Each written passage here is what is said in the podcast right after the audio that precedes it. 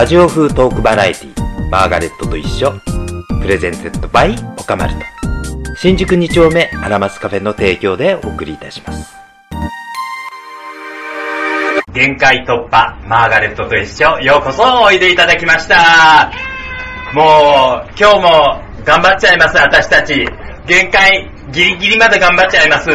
突破しちゃうかもしれません。さあでも突破してほしいのは実は氷川きよしくんなんですね。彼そろそろ突破しちゃってもいいんじゃないかなって思うんですよ。だって彼を支えているファン層のおばさんたちって好きじゃないですか、私たちみたいな人のこと。ねえ。そろそろ言っても何の違和感もないと思うんですよ。さてそんなわけで今回のテーマはトランスでございます。もはや、えー、キーちゃん、トランスですね、あれは。そこら辺のとこ、トランス業界にお詳しい方にいろいろと聞いてみたいと思っております。本日お招きしましたゲストは、トランス界で今や LGBT 界の中心でプラカードを抱えて早何年、早、かれこれ30年はくだらないんじゃないかと思いますが、畑のトマトさんをお招きいたしました。ようこそおいでくださいました。どうもです。何そのしとやかぶり。いいんですよ、突破してくださっても。30年はまだ経ってないですよ。あら、どのくらいでいらっしゃるの？えっと、私、フルタイムでトランスしたのは多分26年かその。26年。え、あの、フルタイムになってからはずっとトランスとして？そうですね。だだからその前に、なんだろう、いわゆる女底な時代とか。ああ、女底時代。それはお水商売。いや、水商売は全然してないですね。いきなり。水商売はフルタイムでトランスした時に、一時期2丁目のレズビアンバーで働いたことがあった。あら。それは、あの、レズビアンとして働いたそうですね。うちのパートナーと一緒にレズビアンバーで、そのレズビアンバーのママがいない時に私らがあのサポートで入るみたいな。あらあらあら。そのパートナーというのは、いわゆる指数女性いや、パートナーもトランス女性なんです。あ、トランス女性同士のレズビアン。そうなんです。あらまあ、読む末だわね。読む末って言われてちょっと困る。意外と実はこれトランスホモセクシャルっていう言葉があるんですけども、ああのトランス同士って仲間内で一緒に活動したりとかするじゃないですか。はい。だから意外と気がつくとくっついてるっていうことは案外珍しくて、まあ、まあいいですが、それほどまでにあの盛り上がっているトランスシーンなんですが、えっ、ー、と、そういった中でトマトさんって、しきりにプラカードを上げてるじゃないですか。はいはいはいはい。あれにはどんなことが書いてあるんですか？なんかトランスパワーっていうのを私は見たんですけど。はい、もうトランスパワーは、まあ、あの、なんだろう、トランスジェンダーが、なんだろうな、自分たち、マイノリティだけども、ある程度固まって、こう、自分たちの人権、よこせみたいなことちゃんと言えば、そのうち通るかもしれないみたいなものがあるわけです。儚い夢。そうそうそうそう。でもこれあの、もともとはゲイパワーっていう言葉からそうですね。いただいてる。はい、でもゲイパワーを歌って、一番最初に歌ってたのは実はトランスの人なんですよ。そうでしょうね。悔しいけどそうでしょうね。そうなんですよ。トランスの人はゲイパワーって言ったら、当時そのゲイって言葉を、あの、特に白人の男性同性愛者はゲイって言葉大嫌いだったんで、あくまでドラッグクイーンとかトランスジェンダーが自分たちをこう、ちょっとこう、ポジティブに見せるために、私たちゲイよって使い始めたのが一番最初だったんで、そこでゲイパワーって有名なストーンウォールのあの抵抗の事件がありました。暴動行動が、まああったわけなんですけれども、あれは白人男性、えー、しかもゲイの白人男性があれは起こしたんだということで、ずっとゲイリブの歴史の中で、白人ゲイ男性が俺たちがやったんだぜぐらいのことを言ってきたわけですよ。まあ、そういう人たちいます、ね、ところがそこら辺のブイブイ言ってたホモたちがみんなエイズでバタバタと倒れてしまい、もう力を失った時にレズビアンだったりとか、そういったいわゆるクイアと呼ばれる、そのメインストリームのゲイ社会の中からメインストリームから外れた人たちが助けてあげて、で、ね、ようやくホモがもう命からがら逃げ出し、そのエイズ期を乗り切った。そこら辺からゲイとレズビアンがちょっとずつ仲良くなってきて、今、こういった LGBT という、まあ大きな緩やかなくくりの中で活動するようになったという経緯があるわけなんですよね。そうですね。大体間違ってないですか大体間違ってないですね。大体。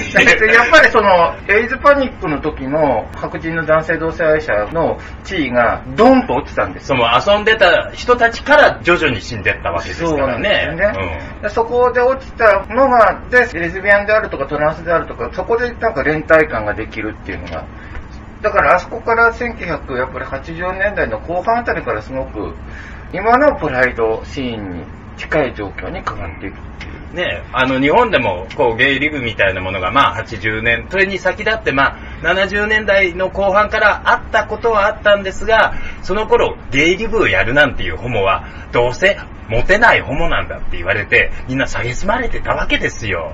もう、あの、ゲイリブなんかやろうもんなの、二丁目から締め出しを食うぐらいの、昔そういう時代もあったんですよ、私の若い頃は。まあでも、そうですよね。だから、マーレさんがその、なんだろう、バディで、あの、僕らのハッピーゲイライフを書く以前は、やっぱみんなホモって言ってたじゃないですか。そう、ホモ。年寄りは今でもそのゲイってことは使わないですよね。ね、あんまり使わない。まあそんなまた昔話になっちゃった。前回も前々回も昔話だった。というわけで、ここら辺で現実にちょっと引き戻したいと思っております。ラジオ風トークバラエティ、マーガレットと一緒。さて、トマトさんにお話をいろいろこれから伺ってまいりたいんですが、またの名をプラカードの女王と呼ばれるぐらいに、彼女はいつもプラカードを掲げて、っていうと、日頃からそうなのかって思われるかもしれませんが、様々な抗議活動の場などにプラカードを掲げていっています。彼女がどんなプラカードを掲げているのか、一個一個ちょっと説明をして、プラカードに書かれた言葉の背景をお伺いしたいと思っております。例えば、とですね、まあ、割と一番。最近お気に入りのプラカードは？えっ、と、お気に入りのはですね、あれだな。えっ、と、理解は必要ありません。求めているのは人権と平等です。わかりやすいというか、そのまんまじゃないですか。あのもうちょっとひねった方が良くない？で でも、これ言わないと、みんなね、理解を求めてますとか言う、求めてませんって。誰も理解なんてしなくて結構です。私らのこと、こんなね、なんだろうな、おかまのさ、内情を知ってどうするっていう。そうよね。あの、理解なんか求めてないわよね。誰も理解別に理解してほしくない。だからみんなと同じ人権と平等だけちょっといただきたいなっていう、うん、そういう話ですよね。それってあの、何？理解してくださいっていうのは、自分を下だっていうことを認めちゃうことにもなりかねないです。いや、そうそうそうそう、本当そうなんですよ。もし自己尊厳を持ってる人だったら理解をしてくれなんて言いませんよね。うん。それが当たり前なんだからっていうとこから発信していかないと、そうそうまあ、あの、世の中は動かんわな。うん。これはあの実は今回のあの TLP にも言えることなんだけどもこれ仙台プライドの時にカウンターかけた時に作ったやつで人権を歌えない場にプライドはないっていう。いい言葉だ。もう一度繰り返していただいていいですか？人権を歌えない場にプライドはない素晴らしい素晴らしいですねそれは仙台プライドで。もう仙台プライドで出して、これでも、今回まんま上げてもよかったかなっていう。いや、今回の東京プライドでっていうことですか？今回の東京プライドに対して、トマトさんは、人権を歌えない場にプライドはないっていう。パレード関係者の方がこの場にいてくださったらどれだけよろしかったでしょうね。先週来てくださったんですよ。今は理事に収まった山形さん。あとあの、初代のパレードの南定四郎さん。前回おいでいただきました。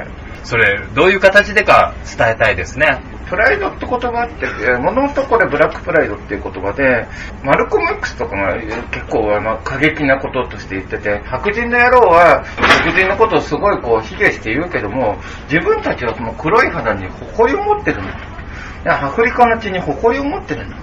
ふざけんじゃないよっていう意味のプライドなんです。かっこいいですね。トマトさんもそれを標榜して。もうそうですよね。だから、そのなんだろうな、あの、クイアである、もう今で言うと本当クイアであること、クイアであることに何が悪いのと。私ら変態だよ、変態上等じゃないっていう。そういうことですよね。ね最近ほら、クイアっていう言葉も、まあトランスと一緒に、こう、割と注目を集めるキーワードになってるじゃないですか。で、クイアっていうことって本当に、これからどんどん取り組まれていかなきゃいけない分野なんです。そうですね VR スタディーズなんていうのもうん最近流行りの学問としてありますけれど、最近吉田健一という、まあ翻訳家、著名なもう偉大なる翻訳家として有名な方の、なんだか100何年記念とかで神奈川県の展覧会があるんですよ。それで彼のことを調べてみたら、彼のことをクイアだと、つまりゲイだという観点から評論をしているものは一個も見当たらなかったんですよ。私の狭い範囲での調査によると。でも、その写真を見る、一目見るたるや、もう、これがホモだとわからない方は、研究者として失格だろうと。もう見事なお姉さんぶりの写真が使われてるわけなんですよ。しかし、その展示でもあまりそれが触れられていないという情報も入って、今度行って、ちょっと、もしそこが触れられていなかったら、私の狭い範囲ではあるけれども、研究者は馬鹿にしてやろうと思って。まあ、そうなんですよね。クイアというところで語られなければいけないことってまだまだたくさんあると思うんですよ。そうですね、あのーアメリカの私結構尊敬しているとか、まあ、私より全然若いんですけども、ジャネット・モックっていうトランスジェンダーの活動家がいて、でこの方がそのスピーチで言ってたのに、私たちは隠れることばっかりしてるんじゃなくて、ちゃんと今まで作ってきたトランスジェンダーの文化を語り継がなきゃいけないっていう。そうです。語り継ぐ。どんどんね、やっぱ時代が進めば人が死んで、また新しい世代が生まれて、世代交代をしていくわけですから、何か次に伝えていくっていうことは、心がけてやっていかなければ、特に語られることがなかったもの、つまり、ゲイだっていうことを公にできなかった時代のことなどは、留めておかなければいけないと。で、そういう思いもあって、アーカイブというのが最近注目を集めていて、例えば、すぐにでも捨てられてしまうようなチラシやポスターや、そういった類のものからさえも、その時代を証言するようなものが拾えるんじゃないかということで、みんな必死で集めるようになってるんですよ。いや、そうなんです。私、サンフランシスコの、その、ゲイ系のアーカイブの写真見て、びっくりしたのが、プラカード取ってあるんです、昔の。素晴らしい。で、それを見て、あ、私プラカード捨てちゃいけないんだって、最初の頃は、プラカードを潰して次のプラカードを利用してたんだけども、もう、今はもう毎回新しいプラカードを作って、古いのは取っておく。ぜひ、あの、そのプラカードは、オカマルトの方に寄贈していただければ大切に保管しますんで。というわけで、私は、あの、そういったアーカイブを作ろうと思って、今、オカマルトと名付けて、まあ、当初はブックカフェをやっていたんですけどね、はい。あの、ちょっと事情がありまして、今は閉じてしまって、えー今はでも、あの、蔵書等々2万冊を超える蔵書は、これ以上奪われることがないようにしっかりと守っていきたいと思っております。それで、この前、その書庫を整理してましたらね、はい。はい1970年代に、あの、赤坂のキャバレー、60年代です。60年代。60年代そのキャバレーのおかまさんたちがやるショーをわざわざパリから呼んだ。パリのカルーゼル・デ・パリという、あそれのおかまたちを呼んで、日本のクリスマスシーズンになんかショーやって金を儲けようとしたキャバレーがあって、そこのチラシが出てきたんですよ。なんと、私の書庫の中から。それを、ちょっとこれは、三橋純子に見せたら多分羨ましがるだろうと思って、ツイッターでこう、ピッとやったら、案の定三橋純子、あの人ほら勝ち気だから、負けず嫌いだから、すぐ食いついてきて、私がそれの初回の時のチラシ持ってるのよってパンって出すわけですよ。私がそれに、やっぱり自分が蒔いた種なんで、燃料投下っていうんで、その時、あ、すごいですね、三橋先生みたいなことをちょっとおだててみたら、また次々に三橋先生からいろんな情報が出てくる、出てくる、もう。そしたらそこにあんたまで乗っかってきやそうですあのがって。私たまたまあのネットで拾った皆さんが持っていない白黒の当時のチラシを持っていって、こんなのがあったんですよっていう。もうね、おかまの持ち寄りパーティーみたいになって、とっても楽しいひとときを過ごしたんですが、ああいうことやっていきたいですね、これからね。本当そうですよね。うん。もう、おかま3人寄れば文殊七なんとやらっていうやつで、みんなそれぞれにネタ持ってますからね、おかまね。もう大好き。あの、実はそのカルゼルパリっていうのはすごいその日本にとってはキーポイントで、ああいうショーパブ文化ってもともとはアメリカのドラァグクイーンの文化がヨーロッパに渡って、で、根付いて、で、トランスとかドラァグクイーンが、ああいうキャバレーとかでショーをやるっていうのが日本に来て、で、まずそれに食いついたのが日本のトランスジェンダーの、後のニューハーフと呼ばれる方々が、六本木でプチシャトーみたいなお店をオープンして、で、シャトーの出身の方が日本全国にこう、ショーパブを開いていくっていう。でもちろんよく名前の知られた方で、カルーゼル・マキさんとか、そうですねう。ん。まあ彼女なんかまだご健在でもうご活躍もなさってるようなんでね、お会いしたいですわ、私、カルーゼルさん。もともとは、えカルーゼル・マキさんは、その、青江の、そう、そう、青江のママも確かその、最初のカルーゼル、やっぱりの、あれに参加していてて、で、その、青江のママのところに最初入ろうと思って上京したってウィキに書いてあります。そう。だから、葵のままから、こう、流れてくるオカマの血脈っていうんですか？そうですね経路みたいなのって、とてもいろんな文化的な部分に影響を及ぼしていて、葵のママの偉大さを感じますね。で、私、大学生の頃に、時だけそういったオカマのショーパブみたいなの働いたことがあるんですよ。そこのママというのがちっちゃなお店だったんですけどね、もう、私はね、プチシャトーで働いてたの。私はね、プチシャトーでなの。プチシャトーというその、カルーセルさんとかが働いてらっしゃったもう黄金時代のこう、オカマ、ショーパブ、ショークラブ。そこを出るっていうのが当時のオカマのプライド、誇りだったんですよね。ラジオ風トークバラエティマーガレットと一緒最近、オカマをネタにして、大きい映画館、お金さぞや稼いでるわけじゃないですか。もうもうすごいですよオカマを出しにして。まあちょっと悔しいとも思ったりするわけなんですよ。でも、だったら、ちゃんと、芸を、ちゃんとした形で、こう描いて、芸の一生をね、描いてくれるような映画ができてもいいかなって思うんですよ。でね、私、最近、素晴らしい才能に恵まれた映画監督と知り合いました。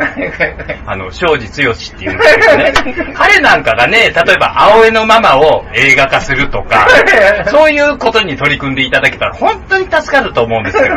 彼はでも今は忙しいんですよ。とっても。レインボーマリッジフィルムフェスティバル。噛んじゃうじゃないですこんなめんどくさいタイトルつけて。もうちょっと、虹色婚姻映画祭とかにすりゃいいのにあんた。もしくはね、あの、死んだオカマ映画祭とか、そういう、そういうのやってくれればいいのに。って思ってるわけなんですけど、まあ、そういうわけで、その、芸を使ってお金儲けをするっていう動き。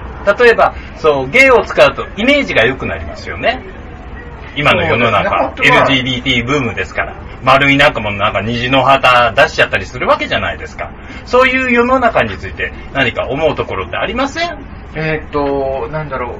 この間の東京レインボープライドで、はい、もう一度聞いていいですか、はいこの間のな、何ですか？この間の東京レインボープライドで、はいえーっと、NHK のどーもくんが虹色になってたんですよ。あら、おしゃれ !NHK、税金使って虹色。はい。で、で、その隣に、あの、日本テレビの、あの、そらジローのお友達で、にじもっていう、あの、虹色の子がいて、あら空も、虹色。でおしゃれ私それを見て思って、何でもかんでも日銀にすりゃいいってもんじゃないんだよ。そうなんだよね。日本つけりゃいいって思ってる感覚ありますよね。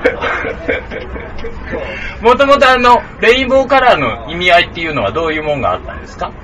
もともとはレインボーカラーを、まあいろいろあの、後付けで意味合いはあるんだけども、あの、当時そのプライドパレードが始まって、これサンフランシスコの動きなんですけども、まああの、大体使ってたのが、あの、ピンクトライアングルってナチが作った、そのゲイのマークですよね。そうですねあれひっくり返して、 ACT UP になる。そう、そうです。で、それで、その、そのピンクトライアングルを使ってたんですけど、いつまでもそのナチが由来のものを使ってくるのは、ちょっと、いかがなものかっていうんで、えっ、と、なんとかベーカーさんっていう方が、はい虹色の旗をまあ作ったというのが、まあ、ことの起こりなんですけどねね。今はとりあえずもう、何、免罪符みたいになってますよね。あれさえ出しとけば、私は LGBT に偏見がないですよっていうことをやってのけるわけですよ。だから、本当にね、あの、虹色さえ飾っておけばいいだろうってね、ちょっと本当に困りもので。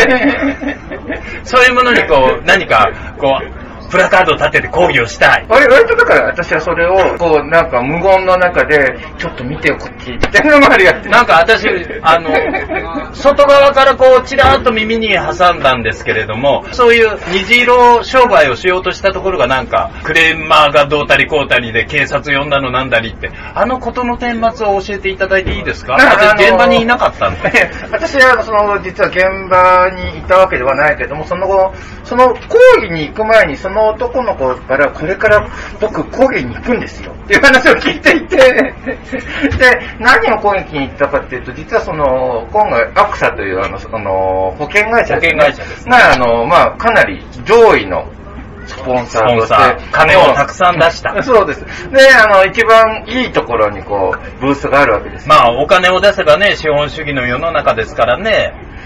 で、その男の子が言うには、ちょっと前に、あの、アクサンの自動車保険に入ろうとして、で、同性のパートナーを、その配偶者と同じ、いわゆる配偶者割っていうのがあるんですよ。はいで配偶者割の、あの、形にできないかって聞いたら、いや、同性パートナーはうちでは扱ってませんっていうふうに。えでも、もともとアクサの方は広告宣伝で、そういった方たち OK ですよっていうのでアピールしてたんじゃないんです いや、かだから、そうなんですよ。で、あそこでレインボーフラッグを掲げていて、私たちはとてもその、なんだろう、LGBT にフレンドリーですよっていうふうにアピールをしている企業ところに、が、企業に申し込みに行ったのに断られた。そう。これはおかしいじゃないかって言って抗議に。そしたらそれを主催者団体はクレーマーだと判断をした。これはとか、テロリストとか言って。テロリスト まあ、そんな旧態然としたお言葉を未だに使ってらっしゃる。